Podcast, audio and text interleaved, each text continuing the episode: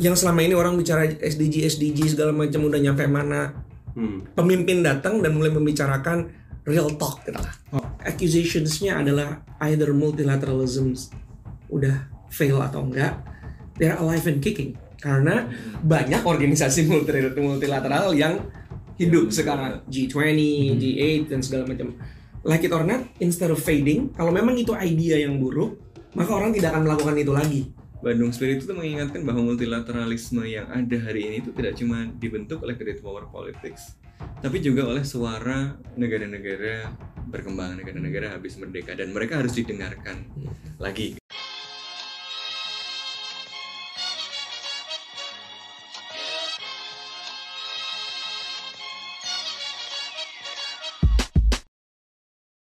Kembali lagi di podcast Bebas Aktif season ketiga episode ke-10 Kali ini bareng gue Raffi 10 10 Iya. Gue Raffi, Ikhlas dan Mas Sofwan Tapi kita nggak bertiga doang Karena kalian lihat sendiri di layar udah ada Mas Adib Kembali lagi Kayak kalau pendengar kontekstual yang udah lama mungkin kasual. Kasual ya Nah. Kasual. Kasual yang Bro, dua tahun lalu, setahun lalu mungkin Hmm. udah akrab dengan Mas Adib, co-founder dari Rostrum Diplomasi. Bisa ditemukan di mana Mas Rostrum Diplomasi? Di Spotify juga bisa di Instagram tentunya dan YouTube juga. Oh, udah di YouTube ya. At Rostrum Diplomasi betul. Betul. Dan Mas Adib juga baru pulang dari jauh banget Mas kayaknya dari New York ya katanya ya. Betul. Ngapain Mas? ya Biasa. mencari nafkah ya. Ada kantor ya. Ada kan. Tapi dengar-dengar menjadi advisor penasehat dari salah satu orang penting di sana. Ah. Aduh. Siapa? Siapa akan ketahuan ketika kalian tahu apa topik yang akan kita bahas di hari ini gitu ya. Karena pas banget kita tapping di tanggal 29 baru aja kelar eh, sesi sidang umum majelis sidang majelis umum PBB yang ke-78 eh, di Amerika Serikat. Sama kayak kemerdekaan kita ya. Iya. 78 ya. Iya. Iya, spiritnya sama ya mungkin. spiritnya sama. Karena lahir pada akhir Perang Dunia Kedua. Ah, Nah, betul. betul, betul. Sama. dan dan banyak yang mempertanyakan juga sebenarnya eh, banyaklah relevansinya gunanya apa outputnya apa tapi itu kita akan bahas eh, nanti cuman emang eh, sidang ini udah dilaksanakan tiap tahun semenjak tahun 46 dan tahun ini ada eh, 193 negara yang eh, hadir tapi kepala pemerintahan atau kepala negaranya nggak semuanya hadir gitu ya. Termasuk beberapa negara penting gitu termasuk negara kita ada gitu. ada yang nitip absen nggak? ada yang nitip apa kok kayak ngeliatin saya gitu bang? Saya udah lulus. Nitip absennya dibawain sama menlu. Banyak banyak eh, dinamika pidato-pidato menarik juga pernyataan-pernyataan menarik dari beberapa negara gitu ya. Em, tapi sebelum kita masuk lebih jauh teman-teman bisa subscribe YouTube kita di kontekstual follow juga media sosial kita di @kontekstualcom di Instagram dan di Twitter di Spotify kita juga masih ada di podcast bebas aktif dan jangan lupa follow Rostrumdiplomacy.id. astrodiplomasi.id Dan tadi misteri advisor siapanya tadi sudah terjawab. tidak terjawab terjawab. Siapa ya? Advisor dari uh, President of the General Assembly. Ah, Mantap. Seventy- 70 Tahun Jadi ya. jadi periode sebelumnya. periode sebelumnya dari yang sekarang kalau Jadi yang kita akan dengar ya bocoran-bocoran lah, gosip-gosip ya. bocorin dikit lah Ah, dinding-dinding PBB berbicara. Ya, media sebelah tuh suka bocor-bocorin gitu ya. Kalau presiden yang tahun ini namanya Kita nggak level bocor-bocorinnya bukan Indonesia. Nah, Oke oke, mungkin kita mulai aja gitu ya. gue sebenarnya mau berangkat dari banyak persepsi orang termasuk persepsi salah satu teman kita gitu ya, Majid. Ini lo yang ngomong ya waktu itu. Kalau sidang umum PBB tuh dan yang saya lihat juga ya Mas, tolong dikonfirmasi bisa juga dibantah. Itu cuman be- berhari-hari eh, sesi pidato dari kepala negara gitu. banyak ada yang marah-marah kemarin presiden apa ya Kolombia kalau nggak salah marah-marah tentang hipokrisi Iya. barat ada Dulu Chavez ya. dulu Chavez yang terkenal banget ya kan dan akhirnya kalau banyak orang yang lihat ini akhirnya jadi momen pidato doang gitu momen retorika doang tanpa output yang jelas itu bener gak sih mas Oke, jadi ini pertanyaan menarik banget dan kayaknya pertanyaan hampir semua orang yang melihat PBB. betul hmm.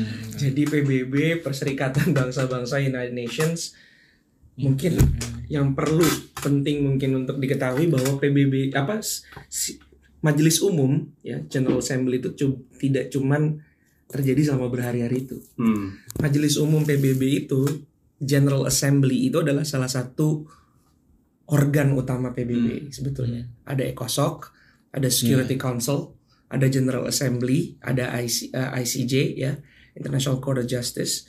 Jadi itu hanya salah satunya. Dan bersidangnya itu sebetulnya sepanjang tahun. Hmm. Oke. Eh, jadi yang terjadi selama beberapa hari itu, yang di mana pemimpin-pemimpin eh, datang ke New York itu apa yang disebut sebagai High Level Week.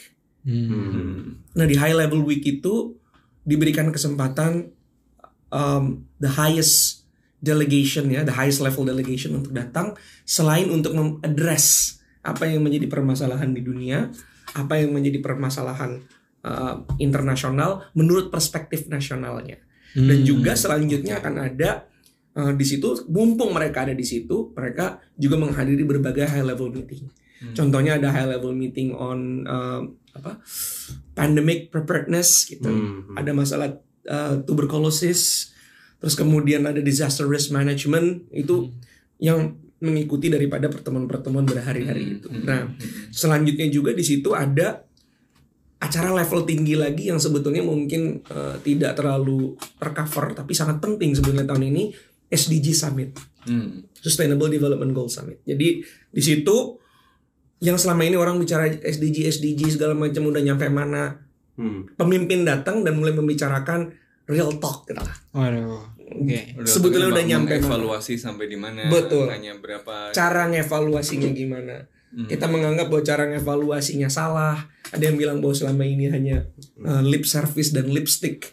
Hmm. Diagnostik yang ada nggak pas dengan apa yang terjadi dan segala macam itu dibicarakan kembali uh, di SDG Summit. Contohnya seperti itu. Ya, ya. Jadi sebenarnya ada hal-hal yang substantif yang dikerjakan. Majelis umum ini juga setahun, tapi ini memang high level week yang para pemimpin itu datang dan selain mereka pidato menyampaikan apa ya concern-concern utamanya juga sebenarnya melibatkan diri dalam pembicaraan-pembicaraan yang substantif gitu ya. Tapi yang diliput ya yang pidato-pidato. Pidato-pidato Pidato-pidato itu yang- karena panjang, fantastik ya apa eh, apa sih? Bombastis gitu ya bombastis gitu dan juga eh, sebetulnya yang menjadi appeal terbesar juga sebetulnya ketika pemimpin itu datang ke High Level Week karena memang bisa melakukan bilateral one stop shop Ah, Hmm. iya iya. bisa iya. ketemu dengan semuanya Ya, jadi orang tahu ya bahwa kalau ada di high level week ini mau ketemu banyak kepala negara, pengambil keputusan tertinggi, kepala pemerintahan itu ya kira-kira di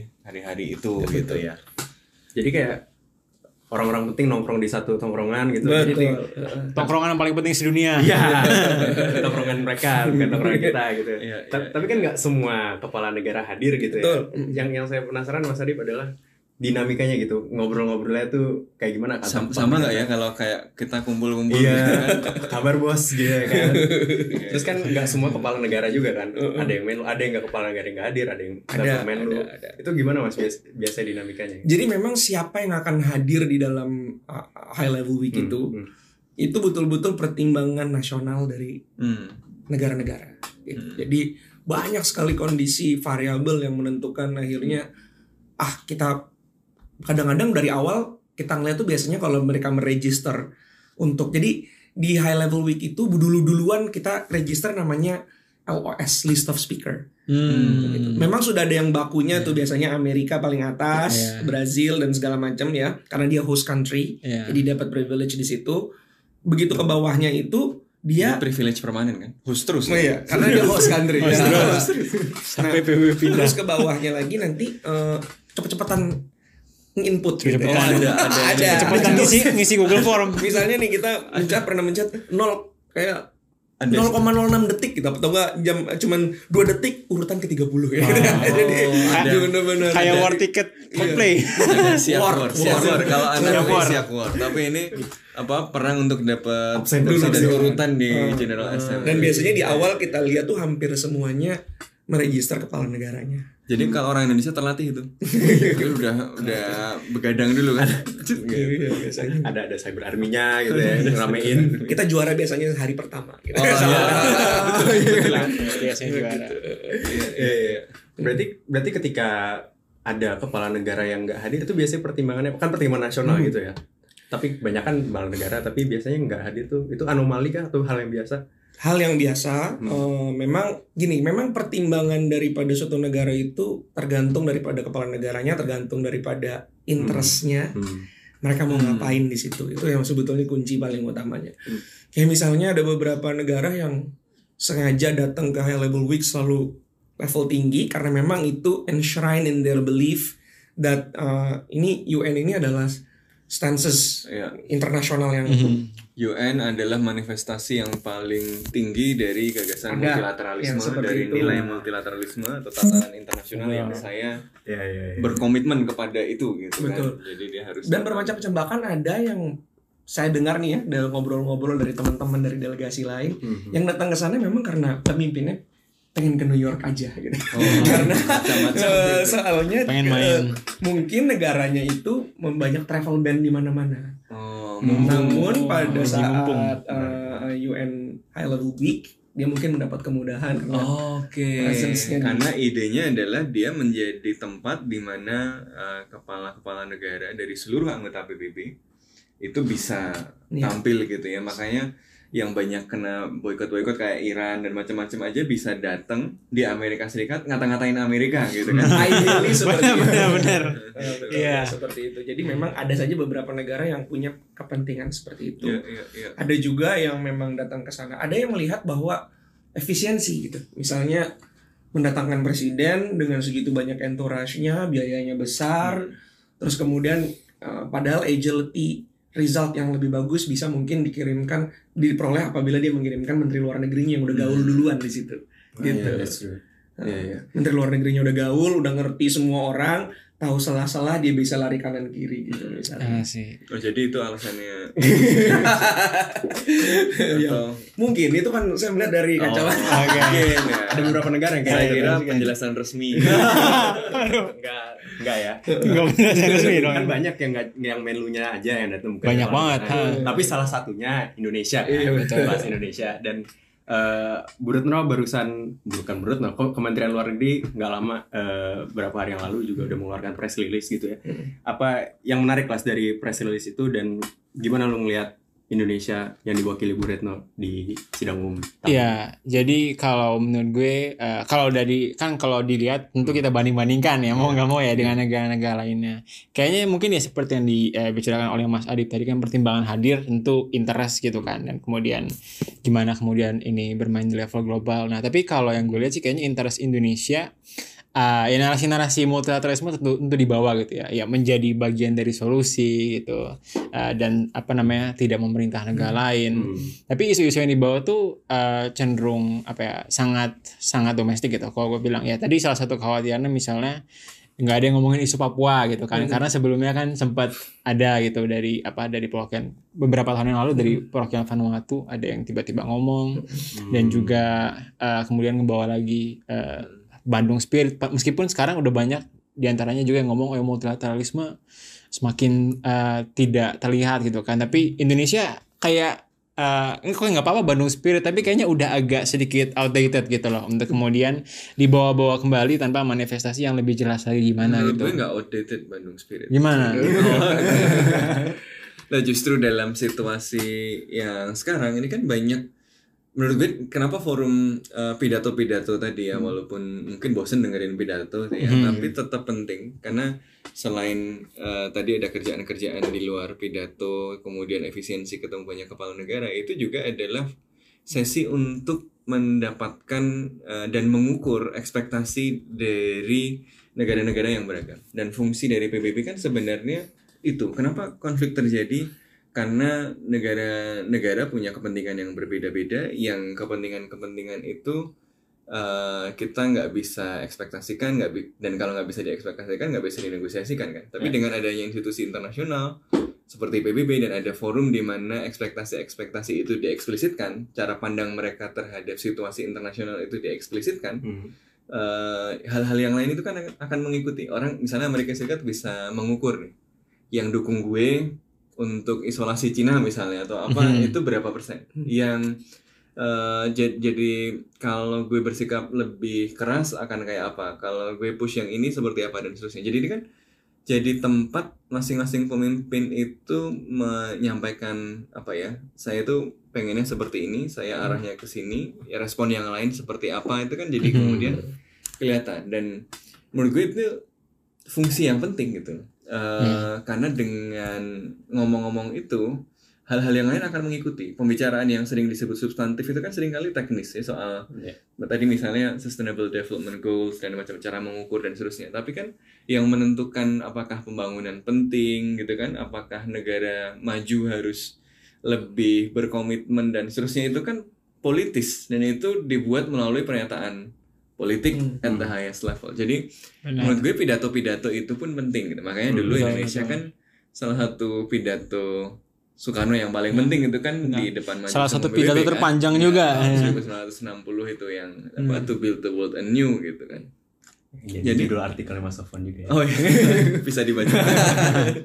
nah tapi eh, jadi yang ngomong itu penting gitu, karena Penting. dengan ngomong itulah orang bisa menduga preferensi, ya persepsi dan seterusnya sehingga konflik bisa dikelola gitu Hmm. kan. Eh, nah ma- makanya di dalam konteks ini menurut gue Bandung Spirit itu penting karena Ya. itu menunjukkan posisi Indonesia, menunjukkan eh, posisi khusus untuk ngomong pada situasi yang dihadapi sekarang. Situasi yang dihadapi sekarang itu bacaannya seperti apa sih? Kenapa kemudian di- ditarik ke Bandung dan menurut eh, dan kenapa kemudian itu jadi relevan gitu? Menurut gue. iya. Nah itu menurut gue ada banyak hal yang eh, sebenarnya mirip gitu kan. Bandung itu kan terjadi ketika perang dingin eh, sedang terjadi pasca perang dunia Mhm. eh, kedua misalnya di mana negara-negara yang baru merdeka kemudian menjadi sasaran dari perebutan pengaruh dari great powers gitu makanya ketika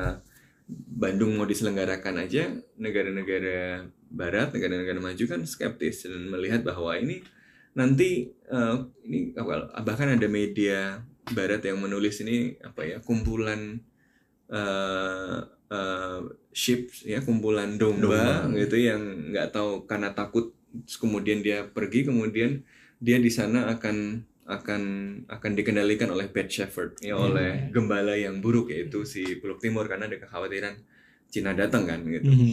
dan tapi Bandung itu kan menunjukkan bahwa eh, ya nega- bahwa urusan internasional itu nggak boleh cuma diurus sama eh, satu dua tiga empat negara besar aja misalnya Hmm, betul. harus diurus oleh mereka yang di di pidatonya di Asia Afrika Conference itu kan Soekarno bicara soal bahwa Asia Afrika ini penduduknya paling banyak loh tapi suaranya nggak didengar Hmm. ini saatnya suaranya didengar misalnya hal-hal kayak gitu jadi menurut gue poin Bandung spiritnya di sini ya, meskipun tentu nggak semuanya pas ya tapi menggambarkan posisi eh, Indonesia bahwa di tengah increasing geopolitical rivalry itu kacamata kita itu jangan cuma Cina Amerika doang loh. Eh Amerika, kalau lu lihat dunia urusan itu jangan ngeliatin Cina terus. Sekarang lihat Asia Tenggara lihatnya Cina, lihat Afrika lihatnya Cina, lihat Timur Tengah lihatnya Cina. Apa-apa ditentukan berdasarkan bayang-bayang Cina misalnya Benar, yang itu benar, jadi benar. kontraproduktif misalnya. Sebaliknya Cina juga mungkin berperilaku eh, seperti itu juga gitu kan yang membuat eh, banyak hal tidak eh, positif ya Hmm. jadi kita terancam dalam konflik yang yang yang kontraproduktif gitu. Jadi menurut saya Bandung Spirit Benar. itu Iya, tetap iya. relevan. Problemnya benar. kan bagaimana menerjemahkannya Iya, gitu kan. iya, iya. Sebe- se- sebenarnya ya poin gue bukannya Bandung Spirit tidak relevan ya, tapi bagaimana kemudian eh, kayaknya kalau dibandingin sama yang lain, Indonesia tuh terlalu banyak referensi historisnya kadang-kadang gitu loh. Nah, referensi Sementara- historis itu modal penting. Modal penting, modal penting, tapi justru eh, mungkin karena Indonesia cenderung soft spoken juga, poin-poin yang tadi itu nggak dire secara eksplisit gitu Iya, loh iya. misalkan. Kalau yang lain kan ngomongnya lebih kayak oh ya observasi terkini multilateralisme. Misalnya siapa tuh? Misalnya, oh misalnya Oh, biar kasih contoh. kalau misalnya contohnya nih dari eh, apa namanya dari Erdogan ini kan the world is bigger than five waduh berat tuh terus ada banyak juga nih apa eh, dari perdana menteri perdana menteri foreign minister India itu eh, Subramaniam Jaishankar days when few nations set the agenda are over nah, Nah, lah itu Bandung Spirit. Iya, Nah, iya, itu oke. Hmm. Terus ada lagi dari Anwar nih kan, eh, Perdana Menteri Anwar. The UN is being cast aside by major power to attain greater international status. Hmm. This is giving rise to unilateralism instead of multilateralism. Oh, kalau ini lebih spesifik. Lebih Dia spesifik. Anwar Ibrahim itu. Jadi kan ada ada ada pernyataan-pernyataan seperti itu gitu loh. Iya. Ya mungkin gue agak bosan sama Indonesia gini kayak mencari sesuatu yang baru. Iya, kurang eksplisit ya. Mhm. Nah, mumpung kita eh, tadi soal Bandung Spirit juga Mas Adi yang saya penasaran juga di di podcast kasual kita juga sempat Hmm. bilang ya eh sempat ngobrolin ya gimana posisi Indonesia orang-orang Indonesia juga di PBB gitu apakah negara-negara orang-orang dari negara-negara seperti Indonesia diplomat-diplomat Indonesia ketika bernegosiasi ketika ngobrol itu eh, punya posisi yang relatif sama gitu sama negara-negara yang lebih besar secara power gitu misalkan apakah PBB berhasil menjadi the great equalizer gitu misalkan atau masih ada power play yang bermain gitu Hmm. power play dan uh, inequality itu adalah drama yang selalu ada di setiap uh, Hmm. multilateralisme. Bahkan kalau kita lihat zaman dulu sejak semua hal yang norm settings itu, apalagi yang hasil dari misalnya Washington Consensus, bahkan zaman dulu ya, Mhm. itu semuanya yang kelihatannya free market, semuanya kan nggak mendapatkan Hmm. equal advantage gitu. Dan itu selalu ada gitu. Cuman sekarang tuh kayaknya kalau menurut saya banyak negara itu walaupun tetap mempursue the very core of problems in multilateralism seperti tadi uh, masalah ininya diurus apa seolah-olah dikuasai oleh uh, banyak sedikit negara segala macam. Cuman sekarang mereka sudah uh, berdamai dengan dirinya gitu ya dan juga mulai justru mengabsorb, meng make the best of apa yang ada. Hmm. Dan contohnya seperti ini. Seperti tadi disampaikan oleh Mas Sofwan bahwa salah satunya di negara dia datang ke Amerika, dia ngomong di podium, dia jelek-jelekin Amerika di Amerika gitu kan. Itu adalah produk daripada rules and procedures Iya. di UNGA. gitu. Itu tidak terjadi karena kebijakan nasional Amerika, Iya. tidak terjadi Hmm. karena apa? Ah. itu adalah rules of procedures, norm setting yang ada di UN memungkinkan mereka untuk melakukan itu. Yang preferensi Amerika sebenarnya nggak suka. Nggak gitu. suka, Iya. Tapi gitu. dia ikut Heeh. karena dia ya terpaksa mengikuti Ya, eh, PBB prosedur yang PBB Betul, itu. karena yang adalah di perskar dan itu contoh simpelnya. Tapi banyak lainnya adalah bahwa negara-negara tersebut itu uh, nggak easily swayed off by American interest gitu. Cuman kalau memang dia melihat ada suatu keuntungan untuk uh, on the same board with United States on certain issue nggak apa-apa gitu. Hmm. Dan itu bukan suatu testamen politik bahwa mereka terpengaruhi oleh Amerika gitu. Tapi dia melihat bagaimana dia mem- melihat politik di segala lini termasuk birokrasi dan rules and procedures. Contoh mungkin yang paling eh, mudah gitu ya.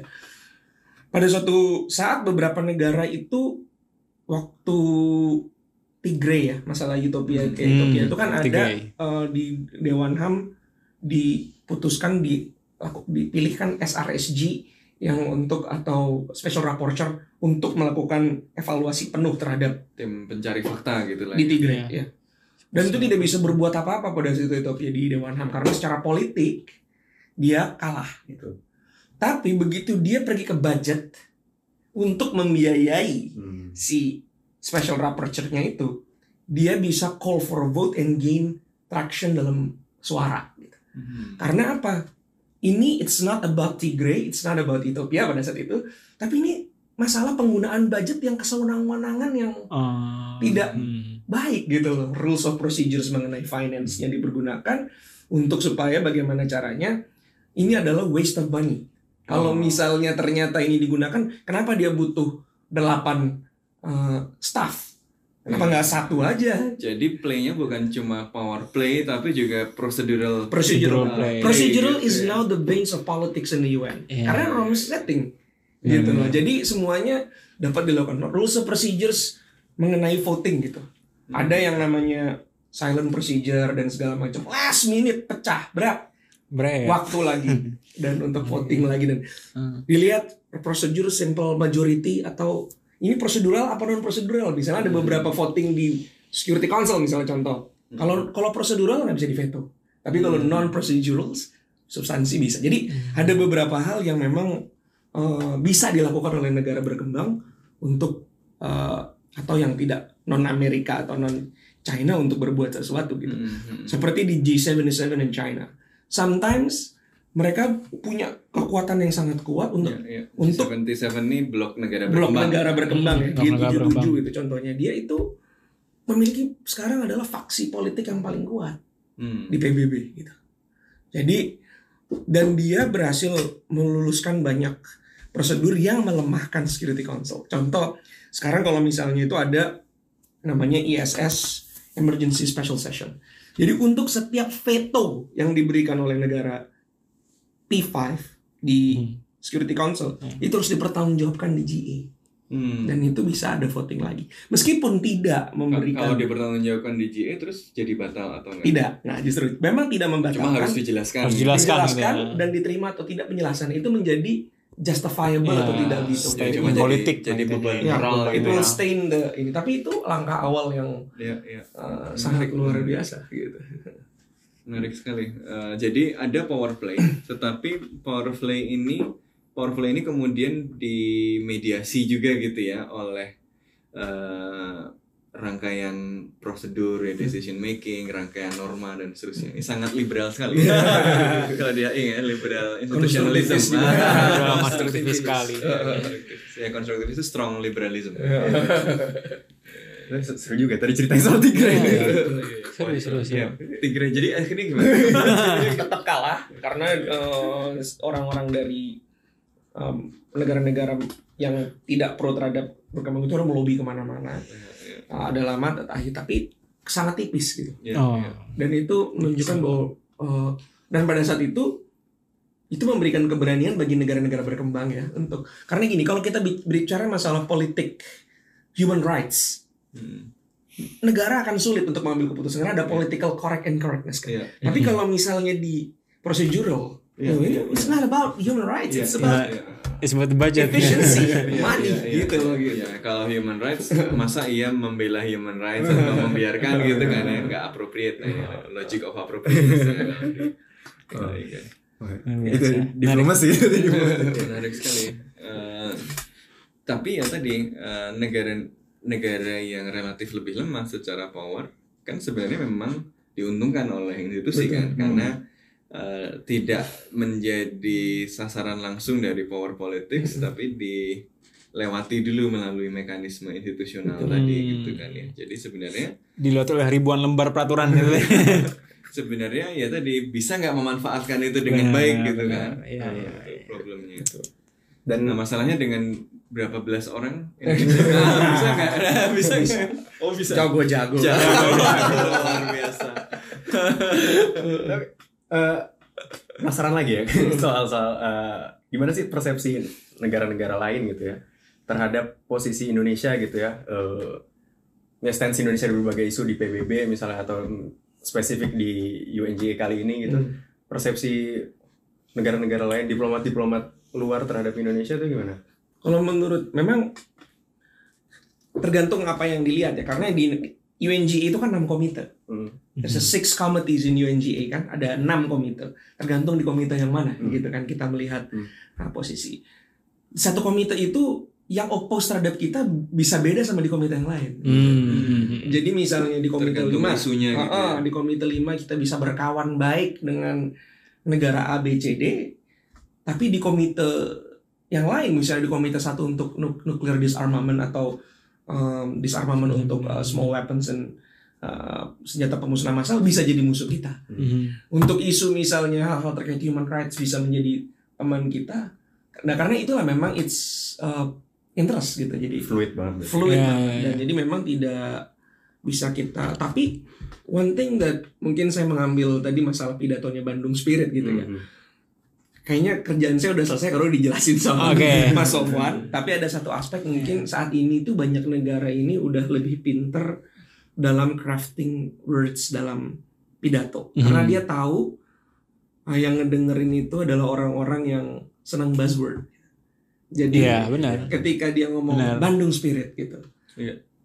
Ini is not even English gitu ya pertama kan. Iya, Dan that- jadi that- orang one. akan That's melihat one. bahwa ini apa sih Oh. Bandung Spirit Dan ini? itu perlawanan epistemologis. Iya. ini apa sih Bandung Spirit ini akan Iya. dilihat bahwa ternyata oh there's an alternative way of thinking dalam multilateralism dalam akan membuat Indonesia ya kalau kita bilang ya homegrown diplomacy lah. Jadi Iya, kita iya, iya. uh, sesuatu yang uh, nggak mesti kita uh, kebawa sama jargon-jargon UN yang Iya. sulit seperti misalnya banyaklah jargon no one left behind dan segala Iya, macam iya. yang bukannya bak jelek tapi kita sebetulnya juga punya local wisdom and local Ah. values and diplomacy yang sebetulnya bisa kita tularkan kita coin Produk lokal. Iya, iya. Dan Oke. Bandung Spirit adalah bagian yang saya sukai dari pidato uh, Menlu kali ini Bu gitu Menlu. ya. Uh, karena dia me- ya tadi pertama menggunakan istilah uh, ya Bandung ada Indonesia di situ gitu ya. Uh, ada representasi dari bahwa gagasan tentang dunia itu nggak cuma hadir dari negara-negara yang secara militer atau secara power paling kuat loh. Ini bisa datang dari selatan dan secara historis dia punya dampak yang signifikan. Dia resonate juga pasti ke negara-negara Asia Afrika yang dulu uh, pasti ya semua negara-negara Asia Afrika itu punya pengalaman dengan Bandung Spirit itu kan yang bicara soal Bandung Spirit nggak cuma Indonesia kan maksudnya Mhm, secara apa intelektual gitu ya. Uh, tapi kemudian uh, juga dia jadi apa ya kapital yang penting untuk ngomong bahwa multilateralisme ini yang sesuatu, sesuatu yang sekarang diperebutkan ya. Amerika Serikat itu kan mengklaim uh, liberal international order ya sekarang Hmm. itu. Dan liberal international order itu adalah sesuatu yang dilahirkan oleh Amerika Serikat. Salah satu cirinya adalah multilateralisme.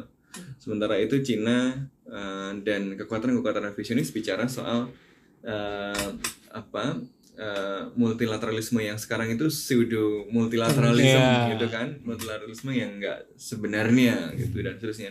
Dalam perdebatan-perdebatan itu Bandung Spirit itu mengingatkan bahwa multilateralisme yang ada hari ini itu tidak cuma dibentuk oleh great power politics tapi juga oleh suara negara-negara berkembang negara-negara habis merdeka dan mereka harus didengarkan lagi gitu. Nah menurut gue itu poin penting. Semua yang tadi disampaikan yang lain-lain tadi itu adalah refleksi Ya, uh, Bandung Spirit kan soal Ya. empat negara eh, tidak boleh hanya cuma lima negaranya Erdogan tadi ya kemudian uh, Jay apa, Shankar. Jay Shankar itu kan uh, apa ya kira-kira pernyataan eksplisit dari yang dimaksud dengan Bandung Spirit Ya, ya, ya. dan dengan dirangkum dalam satu term menurut saya itu pesan yang kuat itu Ya, yang ya, saya ya. sukai tapi yang tidak saya sukai Ah, ini yang saya suka. dari pidato Menlu adalah kemudian yang kedua bagaimana kemudian Bandung Spirit ini diterjemahkan secara relatif lebih sempit ya kemudian. Jadi pertama tadi dalam konteks struktur internasional oke. Tapi ketika dimunculkan lalu kalau negara-negara berkembang bebas menentukan arahnya arahnya seperti apa? Ini kemudian masuk dengan menyebut sangat eksplisit misalnya soal hilirisasi Hmm. ya bahwa Iya. misalnya Ya, kita ya, harus dom- dikasih domestik banget gitu kan. kita harus dikasih kebebasan untuk melakukan satu kebijakan spesifik gitu ya namanya misalnya termasuk hilirisasi Iya, industri dan adalah- seterusnya dan seterusnya. Yang mungkin not necessarily hilirisasi itu hal yang jelek gitu ya seperti yang saya sampaikan ada hal penting yang bisa dilakukan melalui proses hilirisasi. Tapi kemudian dengan menyempitkannya ke situ gitu ya. Saya khawatir bahwa ini menggambarkan uh, outlook uh, pemerintah Indonesia yang misalnya menafsirkan sistem internasionalnya itu bahasanya itu kepentingan umum tapi sebenarnya ya memang sangat sempit dan spesifik gitu ya Uh, yang kemudian dikejar. Misalnya ya eh karena negara berkembang harus didengar biarin kami hilirisasi dong kami jangan Hmm. dilarang uh, menutup ekspor nikel gitu ya dan seterusnya dan seterusnya. Ya langsung juga apa ya eh, kebebasan dan hak negara berkembang itu didefinisikan eh, dengan sesuatu yang yang sangat spesifik yang mungkin di dalam negeri pun juga contested gitu kan. Jadi kebijakan-kebijakan seperti proses hilirisasi ya nikel dan seterusnya apakah benar misalnya itu mencerminkan kepentingan nasional si negara Indonesia? Itu kan ada perdebatan juga misalnya kemarin kan rame Mas Faisal sama Mas Seto gitu ya stafnya Hmm. Pak Luhut dan seterusnya gitu. Tapi ketika dia dimunculkan eh, di situ dia diobjektif diobjektifikasi jadi ya sesuatu yang harus didukung. Jadi eh, ada ada ya ada pertanyaan itu sih Ya, yang menurut ya, saya. ya. yang itu nggak salah juga gitu. Benar, cuma me- me- saya- yang saya khawatirkan adalah kemudian dia dia disempitkan dalam eh, agenda yang sangat spesifik, eh, sangat apa ya domestik tapi juga sangat kontroversial gitu Iya, ya iya, iya. karena ada banyak pertanyaan banyak eh, apa ya kontestasi juga di situ Hmm. yang itu juga ya nggak masalah juga gitu ya Hmm. cuma ya personal note aja gitu ya eh, Iya. bahwa eh, mungkin perlu diperluas gitu ya Eh, misalnya nih yang yang yang mungkin bisa eh, dikejar lebih gitu. Jadi nggak cuma soal ka- biarkan Indonesia melakukan hilirisasi tapi kalau ditarik misalnya untuk kepentingan negara-negara berkembang yang lebih luas yang bisa didorong secara kolektif itu apa sih? Misalnya Iya, G77 bisa mendorong skema eh, misalnya mobilisasi dana pembangunan yang dijanjikan itu apa untuk eh, iklim itu ya yang 100 Climate fund. miliar eh, 100 100 miliar ya Hmm. 100 miliar US dollars yang sampai sekarang nggak dikasih itu gimana caranya memobilisasi itu gitu ya ya maksudnya eh, jangan cuma berhenti di saya mau hilirisasi tapi terus yang lain saya nggak Iya, peduli gitu loh benar, tapi benar, lebih benar. ke maksudnya dikasih jembatan dulu dong habis ngomong Bandung Spirit lalu kasih yang Iya. lalu ayo kita negara berkembang melakukan ini kita menawarkan ini baru kemudian nah untuk kasus Indonesia kami mau melakukan ini nah itu nggak apa tapi kalau besar terus tiba-tiba saya maunya ini itu kan orang jadi ah ini apa ya? Ya kepentingannya cuma kepentingan benar benar. eh, yang sempit aja Iya. gitu. Perlu ada menurut saya sih perlu ada eh, konstruksi kolektif kepentingan negara berkembang yang lebih konkret gitu Hmm. yang bisa disampaikan di situ gitu. benar. Ya ya menurut saya juga interpolasinya yang, yang agak hilang gitu Iya, iya. kayaknya di pidato kayak interpolasinya agak terlalu jauh gitu kan dari kebijakan yang spesifik ke forum internasional gitu kan. Padahal ya harusnya- harusnya disebut tapi jadi catatan aja. Harusnya jadi yang kecil aja gitu. Menurut saya bahkan sebenarnya nggak harus disebut banget gitu loh. Karena kan harusnya kayak ini kan jadi ini kan namanya juga eh, forum multilateralisme gitu ya di PBB harusnya kita eh, dari lensnya gitu ya kita nggak ngomongin our in, eh, apa kepentingan kita sendiri gitu tapi kepentingan bersama gitu kan jadi kalaupun mau dibalut ya kita nggak harus ngomong hilirisasi Eksplisit, gitu kan tapi ya kita ngomong aja apa independency to make apa a more fair Economic- policies Iya, a, a more fair, a more fair trade regime gitu kan. Misalkan kan bisa kayak gitu. Iya, iya. Dan kalau kayak lu main kasar banget gitu istilahnya gitu tapi loh. jujur begitu bagus juga sih. Orang Iya. orang nggak perlu nebak-nebak gitu. Oh maunya ini Iya, gitu.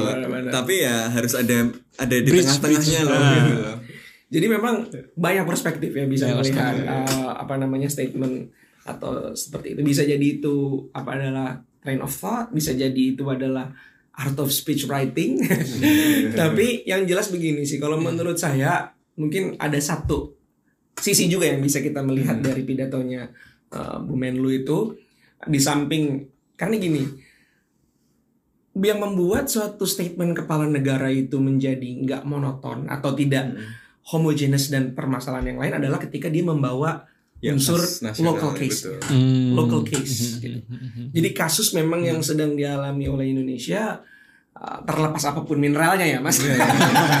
Jadi apa pun memang uh, memang ada suatu kendala dalam uh, melakukan policy space dalam bidang uh, hilirisasi dan uh, dari industri gitu. Nah, itu adalah uh, pressing matters yang memang um, mungkin tidak perlu sebetulnya diangkat ke dalam suatu uh, kalau saya setuju diangkat Angkat. tetapi Tapi, ya. eh, harus di frame lagi Tapi itu adalah sebetulnya mencoba mungkin saya yang kalau melihat bahwa itu di highlight sebagai uh, local cases. Jadi Hmm. kasus yang datang dari uh, Indonesia dan dengan adanya apa namanya uh, gap dalam ber- logika berpikirnya itu gitu yang tadi udah gede tiba-tiba ini people will look into it, the case. Ada apa sih dengan uh, hilirisasi kasus Indonesia? Dan Oh, jadi disengaja itu ada gap bisa jadi uh, ini one way to see it.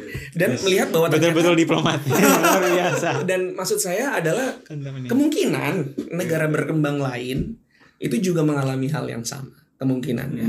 Dan sehingga Indonesia bisa gaining karena apa sih sebetulnya yang diharapkan dari pidato uh, di high level week itu kan ada dua pertama siapa sih sebetulnya untuk siapa sih sebetulnya pemimpin itu berbicara Hmm. apakah untuk dunia iya tapi sebetulnya apa untuk audiens domestik juga ya. SDM domestik. Satu, dua, yang diharapkan adalah akan ada yang mendekati itu akan terrefleksi dari bilateralnya. Oh, Jadi oke. IKU-nya, IKU-nya lagi dari KPI-nya, KPI, uh, Key iya, Performance iya, Index dari speech itu adalah reaksi dan level of bilateral betul yang akan dihasilkan pasca pidato. tadi ya set expectations kan gitu. Jadi Saya begitu- maunya ini Mm-mm. gitu. Begitu datang, Nah, oke Indonesia, I heard your, I heard you, gue denger lo gitu ya. I know your problem, we're the same. Nah itu ketika kita sudah menemukan like minded yang segala macam, ini bisa dibawa lagi menjadi suatu language resolusi di komite. Iya, iya. Itu kalau Menarik, kita bicara mechanics of Mechanics of-. Iya, Gitu. mak- makanya saya setuju sebenarnya Benar, diangkat benar. memang eksplisit Menarik. gitu. Cuma ya tadi jangan biar nggak kelihatan terlalu egois kan harusnya ada yang di tengah-tengah gitu. Begitu Iya. Exactly this reaction yang diharapkan. Ah, biar orang-orang diomongin. Kenapa ya gitu. iya, Diobi- agar dibicarakan. Oh, berarti yang buat Mas Beda emang kalau udah speak di UN lingo nih. Benar-benar paham. Oke, eh, kita geser dikit gitu ya, karena nggak nggak cuma Indonesia gitu ya, yang kepala negara yang nggak datang, tapi ada empat negara penting lainnya yang kepala negara yang datang. Kalau dari lima negara kayak Prancis, Inggris, Cina, Rusia, dan Amerika yang datang cuma Joe Biden. Dewan Keamanan. Dewan Keamanan Anggota Dewan PBB, Keamanan. cuman Joe Biden yang datang. Iya. Wah di negaranya juga ya. Dan, ya dan itu kebetulan deket sama rumahnya gitu. Tinggal naik naik MRT Ya, mungkin. sebenarnya mungkin dia lupa juga terus ditelepon Pak Biden. Ah, gitu. langsung kan dia Oh iya. Tapi what what does it say buat buat discuss apakah empat negara lainnya itu emang udah nggak peduli aja gitu emang atau ada interpretasi lain? Ya, eh, banyak cara untuk menginterpretasi gitu ya, sama kayak Mas Adib tadi. Tapi one of the most obvious way adalah ya karena ini bukan the top priority for those countries gitu loh dari dari negara-negara dewan keamanan tersebut. Karena kan ya tadi kenapa hadir atau enggak pertimbangannya adalah interest mereka gitu kan. Seberapa mereka value uh, this multilateral forum eh, yang mungkin eh, in this context atau in the long term kita nggak tahu tapi ya dalam saat ini sepertinya enggak gitu ada eh, karena mereka ada acara-acara lain sebagainya. Nah, Karena ada cara lain. gitu. Iya, iya pasti mereka ngelakuin sesuatu yang lain dong, nggak diem doang di Iya di istananya gitu. Heeh. Nah, dan ya ini juga yang kemudian Lagi coba. Eh, tapi ada loh yang di minggu yang sama yang kondangan. Siapa? Anaknya Sandi. Oh iya. Presiden nggak datang, Sandi yang ke sana gitu. Saya kebetulan aja itu lihat di berita. Tapi ya eh, intinya kan gimana gimana mereka ini nggak datang kan merupakan bukan kejadian setiap tahun gitu. Kenapa di highlight? Karena biasanya nggak segininya gitu nggak datang. Mungkin kalau kita expect Rusia nggak datang ya oke lah. Kan eh, lagi di perang gitu, lagi dalam perang dan eh, hostile gitu yang lainnya. Oke. Tapi kenapa yang lainnya kemudian nggak datang gitu? Nah, bisa jadi karena memang banyak kemudian melihat eh, UN ini udah gak begitu berpengaruh lagi nih. Apakah apakah uh, UN sebagai peak multilateral forum ini masih relevan gitu untuk kemudian menjalankan agenda-agendanya gitu kan? Atau justru bisa lewat ya kalau kita istilahnya kan ada forum shopping gitu kan? Apakah bisa lebih efektif lewat forum-forum lainnya gitu kan? Oke. Nah, jadi eh, hal-hal seperti itu gitu kan. Karena kita lihat ya misalnya banyak hal yang eh, belum bisa diselesaikan kayak perang Rusia Ukraina gitu. Ya, Ukraina ngomong di sana juga kan bukan buat eh, menyelesaikan konflik gitu, tapi buat menggalang dukungan. Terus kemudian Rusia ngomong di sana buat apa gitu loh. Toh konfliknya nggak akan selesai juga. Eh, toh eh, nggak akan langsung dapat resolusi kayak gimana-gimana. Jadi eh, perspektif-perspektif itu yang dilihat dari kacamata negara-negara maju ya. eh, bagaimana negara-negara maju eh, P5 itu, eh, P5 itu untuk kemudian hadir atau enggaknya di PBB. Ini so tau gue, bukan gue mewakili mereka. Prancis, Inggris, China, Rusia. Oke, Rusia Hmm. Tapi kan hadir kan wakilnya. Iya, iya. Ah, Apa? Foreign Iya. Ministernya hadir hadir Iya, semua, iya. tapi maksudnya eh, Prime Minister Ya, dan Presidennya ya, tertingginya yang enggak yang hadir. datang. Tapi se sediverse itu maksudnya eh, Rusia, China, Prancis, Inggris. Prancis, Inggris kan bagian dari negara barat. Chi- ah, China, Rusia, mungkin agak ini. Cuman kenapa bisa nggak ada Prancis, Inggris gitu? Amerika datang loh. Apakah mereka menganggap ini ya kalau ada acara lain kan emang acara ini tidak sepenting acara lain gitu. Emang ada forum Ya the lain? beauty of international relations kan Hmm. gitu ya mas. Jadi eh, sah-sah aja untuk menginterpretasikan apa pun gitu. Dan itu belum tentu salah dan juga belum tentu 100% benar. Ya. Tapi yang pasti there's a fragment of truth and there's a Ya. a- ada juga yang salahnya gitu. Hmm. Jadi memang tapi mungkin yang bisa saya share dari pengalaman ya mungkin kerja ya gitu ya.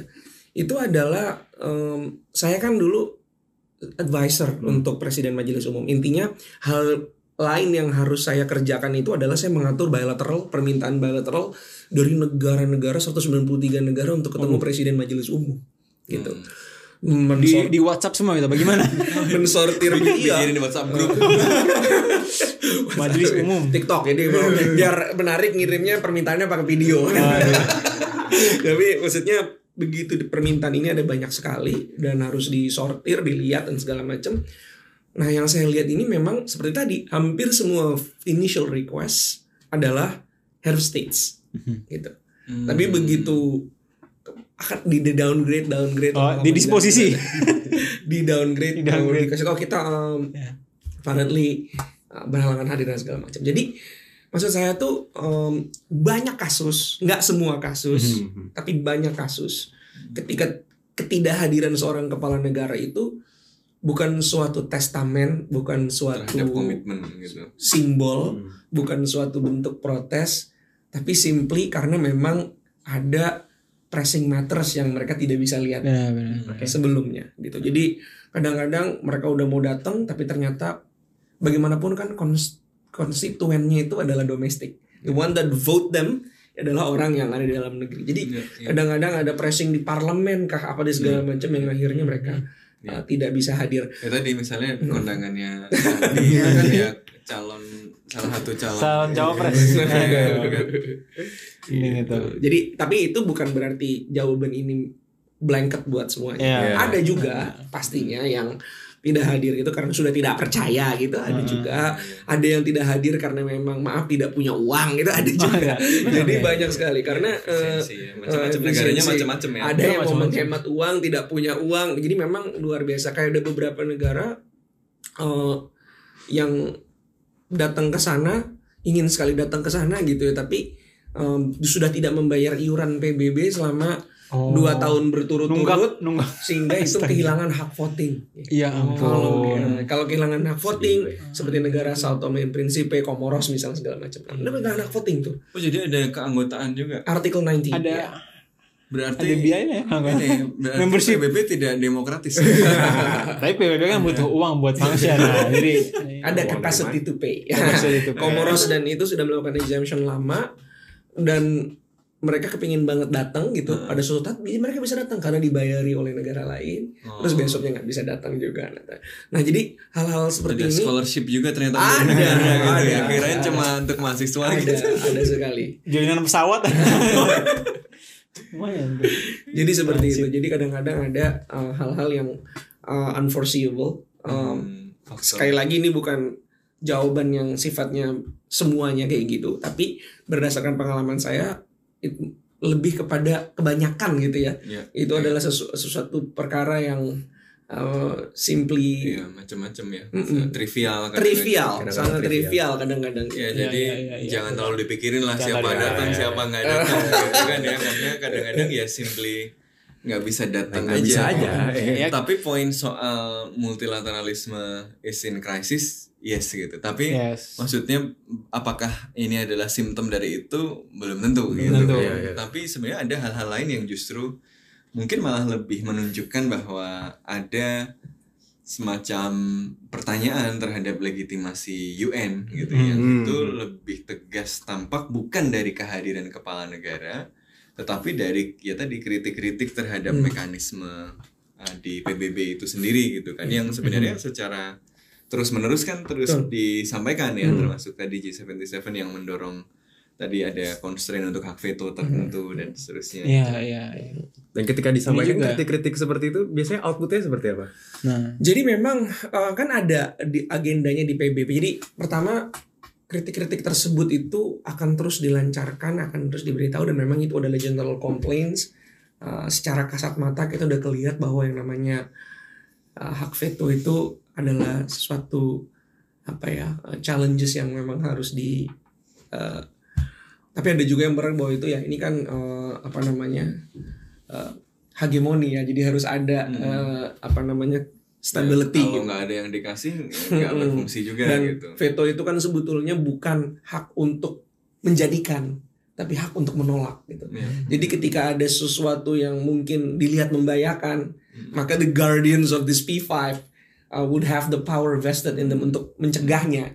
Itu kan ide yang mereka usung. Tapi memang secara eh, tidak adil karena satu banyak yang berharap bahwa loh kok negaranya itu? gitu. Eh, Iya. gimana regional representativesnya Afrika nggak ada misal seperti itu kan.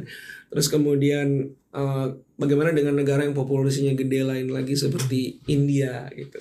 Nah dan itu semua ide itu yang semuanya ada di ini ada diomongin. Itu betul kata Mas Sofan tadi negara tuh melihat oh banyak nih udah mulai ngomong nih gitu karena itu ngomong mulai pada resolusi mulai setelah selesai high level week mereka akan mengeluarkan pen holding sebuah resolusi Hmm.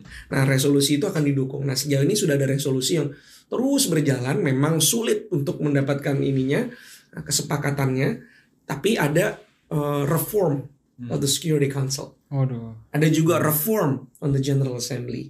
Jadi ini adalah suatu living documents yang terus dilakukan. Ada eh, bahkan reform eh, di apa namanya rejuvenation saya sorry of General Assembly gitu. Jadi di- dilihat bahwa ini sistemnya udah bukan hanya S Security Council doang yang kena, tapi Iya. General Assembly eh kosok juga Iya. ada juga. Jadi um, agenda itu tidak berhenti di retorika, tapi masuk ke dalam suatu morally binding agreement yang memang itu adalah Yang- proses yang politik nggak tersendiri. selesai-selesai. Iya. Jadi belum morally binding Belum. juga Belum. karena belum selesai.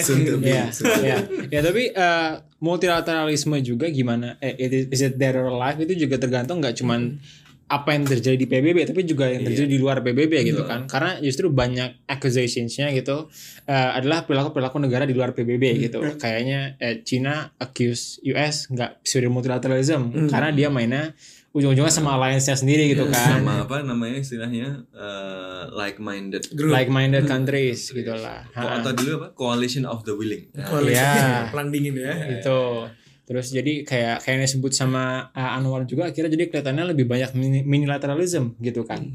Lebih banyak karena kan forum ini nggak cuman PBB gitu ya. Kita multi kita ngomong multilateralisme juga bisa G20 Hmm. Uh, atau bahkan orang bilang juga G7 dan yang lainnya juga multilateralisme. Jadi ada lebih banyak uh, venues of power gitu kan yang kemudian lebih bisa uh, get the agenda across gitu dari dari uh, dari negara-negara tersebut. Dan jadinya itu jadi ya kayak BRICS juga yang terbaru itu kan juga kita mau ngomong multilateralisme ya oke gitu.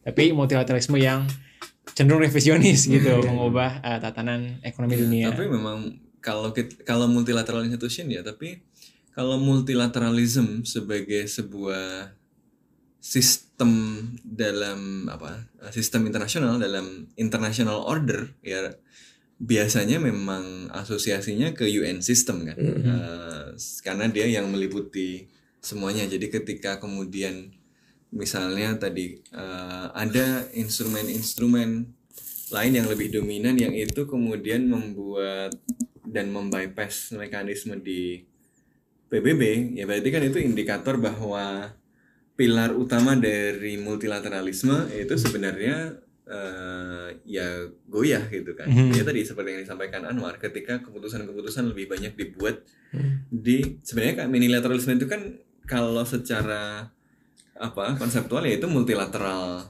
Ya. eh, institutions juga multilateral gitu juga kan. multilateral kan nggak harus semuanya Tetap, sedunia ya, gitu kan. lebih dari dua gitu kan tetapi kan dia menunjukkan tapi dalam multilateralism yang spesifik yaitu komitmen pada eh, ya penyelesaian masalah-masalah global melalui mekanisme yang melibatkan apa eh, semua negara yang menjadi bagian dari sistem itu ya di PBB tadi dan dengan kemunculan banyak institusi multilateral yang arahnya beda-beda tadi ya memang mungkin menunjukkan bahwa eh, ada krisis legitimasi juga di dalam UN gitu kan Jadi eh, kalau boleh saya berpendapat itu gini.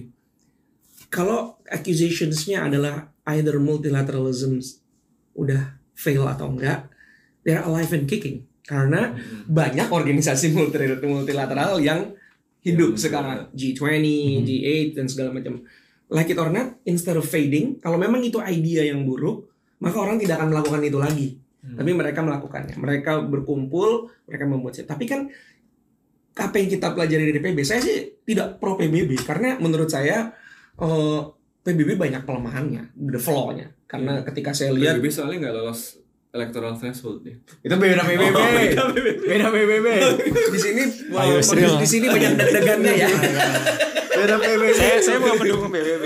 Oke. Beda PBB itu. Wah, UN atau United Nations itu eh, apa namanya menjadi suatu organisasi yang kita kita akan melihat kasusnya sih banyak Iya, iya, banyak kelemahan tapi ada satu dia udah berdiri sejak lama 1949 dan sampai 48 dan tapi yang membuat UN itu masih menjadi eh, apa ya menjadi tolak ukur itu bukan karena dia overarching sebetulnya Hmm. jadi sebetulnya yang membuat jadi tolak ukur adalah kelengkapan organ administrasinya, manajemennya gitu. Hmm. G20 sudah jadi, G8 udah jadi, Mhm. ya kan. It's exactly mereka decide something karena cuma 20. Karena cuma 7, karena cuma 6 gitu ya. Iya. BRICS cuma 5 gitu ya.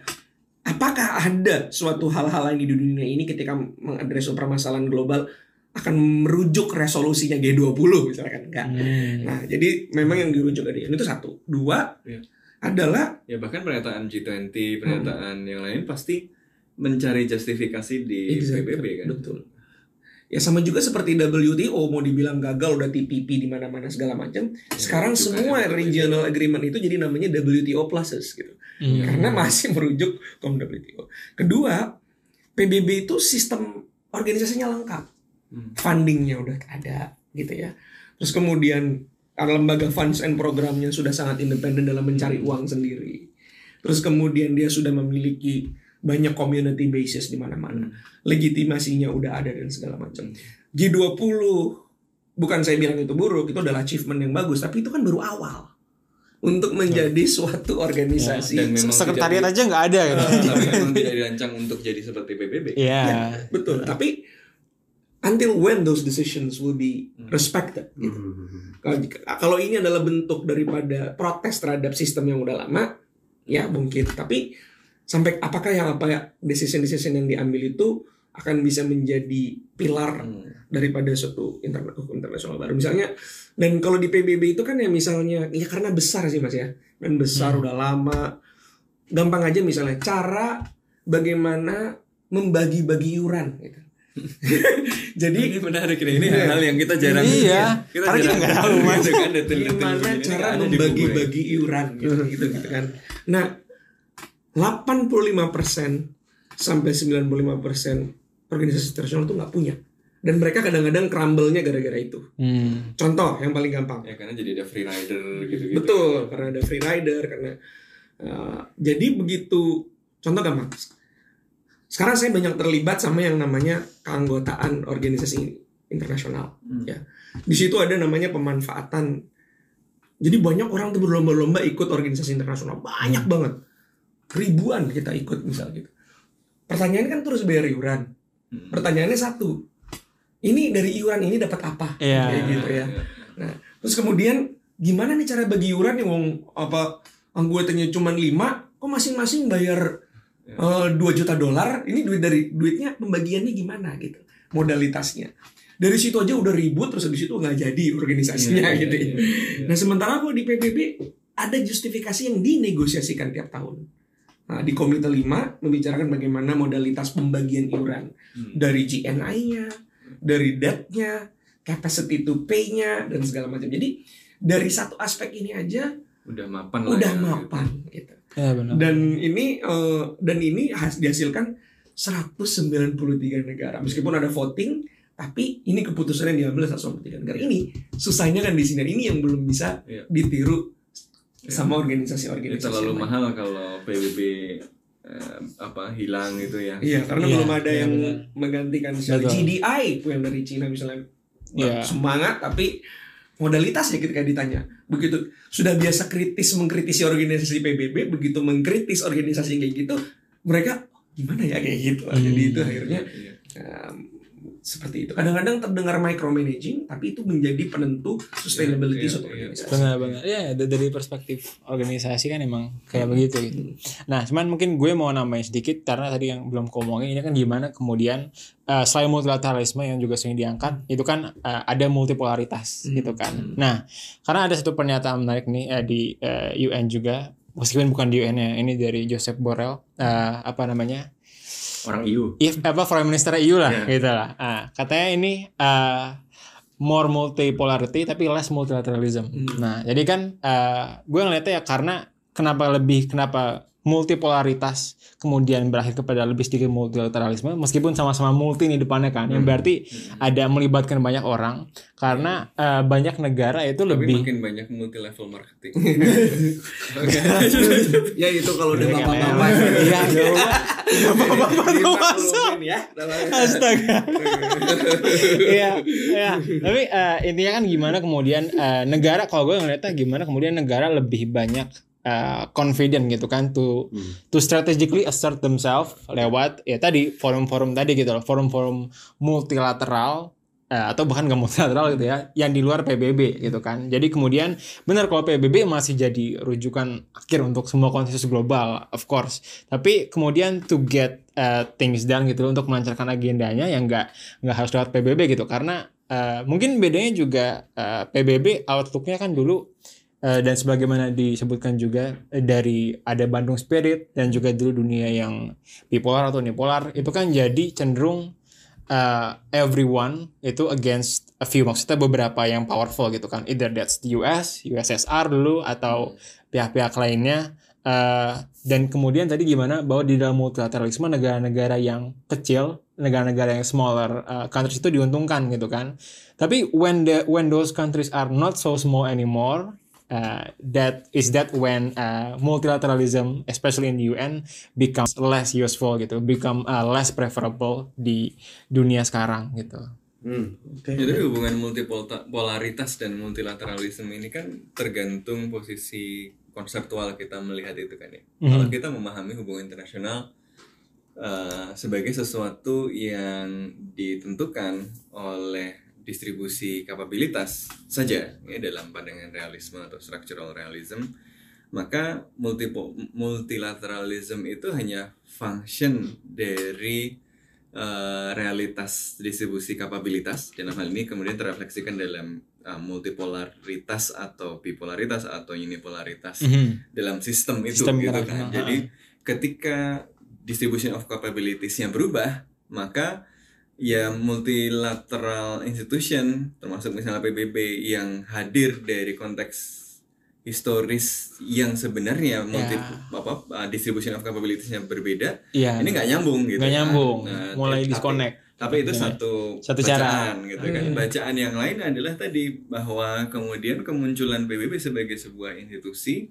itu tidak hanya kemudian diciptakan oleh distribution of capabilities tapi juga bisa mengkondisikan dan mempengaruhi perilaku aktor secara kolektif eh, di luar distribution of capabilities tadi gitu loh. Jadi kalau kita percaya tradisi berpikir yang ini kan artinya ya betul bahwa dengan meningkatnya multipolaritas ada risiko uh, berkurangnya efektivitas dari multilateralisme tapi multilateralisme itu ketika dia sudah tumbuh jadi institusi yang tadi digambarkan sudah sangat kompleks dia Hmm, punya hidup sendiri punya gitu ya. jadi kayak punya nyawanya sendiri punya agency Betul. sendiri dia kemudian bisa mempengaruhi dan mengkonstrain perilaku aktor tadi gitu ya. jadi uh, Benar, dia benar, tidak benar, semata benar. jadi avenues of power tapi juga kemudian misalnya dengan mekanisme internalnya dia justru justru bisa constrain dan menjaga supaya perubahan dalam distribution of capability tadi bisa dikelola gitu jadi justru karena ada PBB nggak langsung lari jadi perang nih Amerika Serikat sama benar, Cina nih gitu kan Hmm. karena apa karena keduanya bahkan kalau mau perang mau bersaing pun harus menjustifikasi Ya. constraint-constraint yang ada Cina nih di laut Cina Selatan nih misalnya walaupun dia suka apa, kalau dalam apa tafsiran UNCLOS yang eh, rigid dia melanggar misalnya.